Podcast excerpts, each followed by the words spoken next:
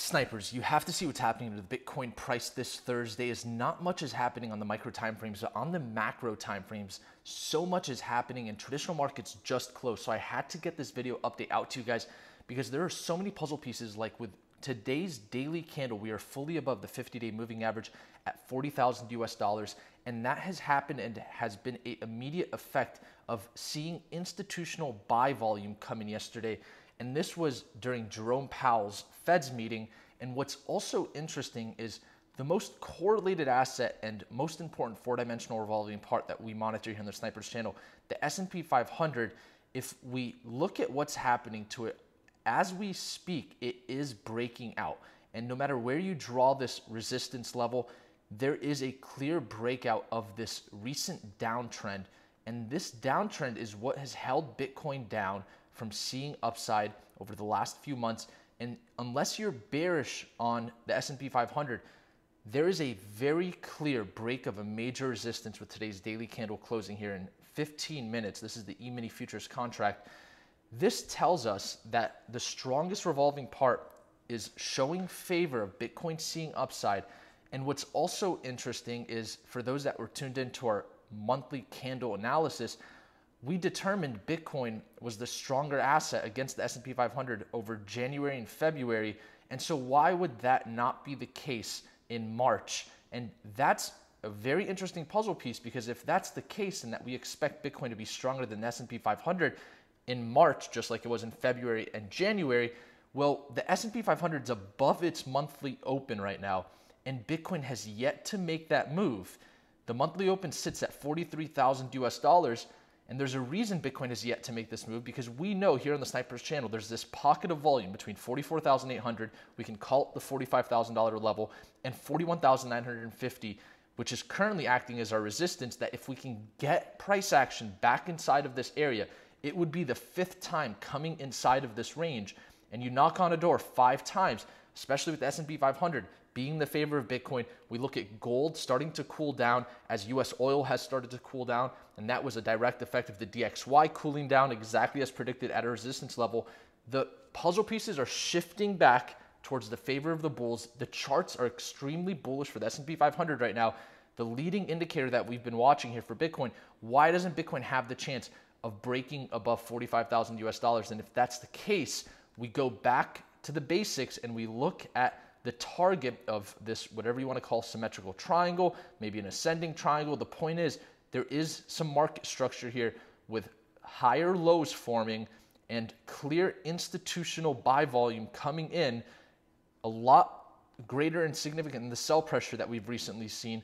And so with that on the table, higher lows on the table, a weekly bullish divergence on the RSI, why can't we make the case right now that Bitcoin in the macro potentially could have bottomed here to see some upside back above the 50-week and 20-week moving average towards the midpoint of this range to maybe test the $55,000 to, let's say, $60,000 level, which would put us in this market structure and testing a major resistance. And once again, we've seen this already happen to Bitcoin against the Russian ruble. And so why can't we just look at this chart here with Bitcoin making new all-time highs with last week's candle for the Bitcoin to Russian ruble chart?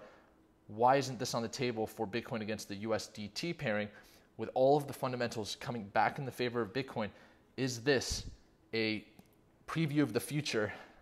I'm not saying it is here, but what I am saying is the puzzle pieces are coming into the favor of Bitcoin. That was the main point of this video. And so just to wrap up this analysis, Snipers, I want to be quick. Bitcoin hasn't moved away from the range from our last video. We literally were recording as it pumped up to 41,950, has yet to get even higher than that while we were on that video. And so we could just make the case so far on the micro timeframes, we've got this sort of ascending triangle formation, and the revolving parts like the S&P 500 already tested its monthly open. Why wouldn't Bitcoin at least break out from this ascending triangle in the immediate short term to see a price target around $44,000. It comes to test 44,800 again, maybe has another cup of coffee, and then goes on its merry way. So, and when it comes to downside, what I'll say is based on the 6-hour chart, it looks like this candle is important. And this candle is the bullish continuation candle that we got after they cleared the order books with the wick. And so I would say the candle low here at 39,300 is very important as well. So those are the two things we want to monitor here for Bitcoin. 39,300 being a major support level, 41,950 also being the major resistance. If we can break 41,950, I think that that's going to have to be the rally that we need for Bitcoin to move back into new all-time highs. That would just be the earliest confirmation we could get. But at this point, with the momentum we're seeing with the outside revolving parts like the S&P 500 and such, if we see price action come back to this $39,300 level, we could even say the $40,000 level, but really at $39,300 level, if we see price action back there, then that could potentially take a downside scenario to Bitcoin seeing another test of the range below 38,000 on the table. But at this point, we cannot put that on the table. I think that the downside scenario at this point in the immediate short term, the next 24 hours, is highly unlikely compared to the upside scenario based on the revolving parts. So on-chain analytics didn't tell us much. I think half a billion Bitcoin, around 400 million Bitcoin, or 400 million US dollars in Bitcoin left exchanges. We're not seeing much happen with USDT. And so I didn't want to go too much into the Glassnode charts, but the main point is the strongest puzzle piece that we've been monitoring, the S&P 500, has breached above the major resistance, breaking this downtrend, and it's showing signs of life. And so that's what we've been waiting for as the last confirmation. We can even look at international revolving parts like Japan, China, and the Euro 100. All have made significant bottoming patterns already over the last few days. Exactly what we want to see here with some very nice gains in these traditional markets over the last couple of days. Gold is cooling down. That shows that institutional fear is leaving the market. And then lastly, I'll say this, the VIX has also been cooling down since Jerome Powell's meeting. We want to see volatility come down. And we know as well, it's been coming down every month so far. It's formed these lower highs, which is good. That means that, I don't want to say it's being controlled, but the Feds obviously have some sort of control over the volatility in the markets, it seems like. So the DXY is the other puzzle piece we'll start to monitor, snipers, because here's what I'll say. I know that we predicted this resistance at 99.132. We said if we calm down here, things could look better for Bitcoin. Bitcoin started to move above 35,000, back to the $40,000 range when that happened. And so this is an important area for the DXY. If we see a breakdown, that would be very bullish for assets like the S&P 500. It would be very bullish for Bitcoin. But if we continue to have a cup of coffee here, then there's a scenario where we do see a final push up for the DXY to form this lower high. And we're expecting a lower high because in March of 2020, we got a lower high from the 2016 high. And so if we're assuming, and by the way, this is where the first bull market for Bitcoin started in 2017. This is the second bull market. There have been other bull markets in the past, but these were the two mainstream ones that we could look at just following the DXY chart, which has a lot of price action and market structure between this time range. And so if people are saying that there's going to be that final capitulation move, if we get the rug pulled, right? Let's say the rug gets pulled on us. I think first we'd see the DXY move up. Maybe some sort of news comes in and it attaches a narrative to it, and then we see that final move. And what's interesting about this scenario, and this is actually really important, I should have probably made a whole video about this, is the fact that if the DXY moves up like this, so let's say it consolidates, let's say we go to 44,000 again, we test that for Bitcoin because the DXY is just calm. S&P 500 continues to look like it's trying to recover, and then we see the rug get pulled.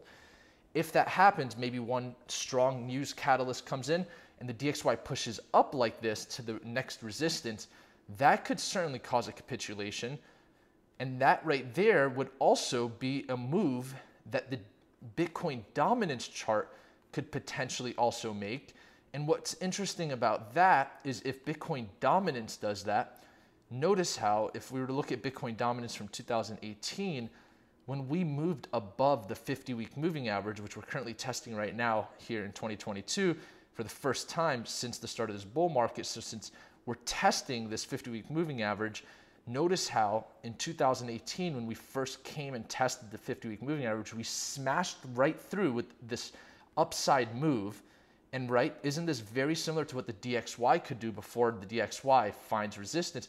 But what's interesting is this was a capitulation for Bitcoin. When Bitcoin dominance moved above the 50-week moving average, I think Bitcoin went from a very tight sideways range, 5,000 to 6,000, 7,000 US dollars, down to 3,400, let's say, which is quite a bit of percentage if we look back at where Bitcoin's price range was.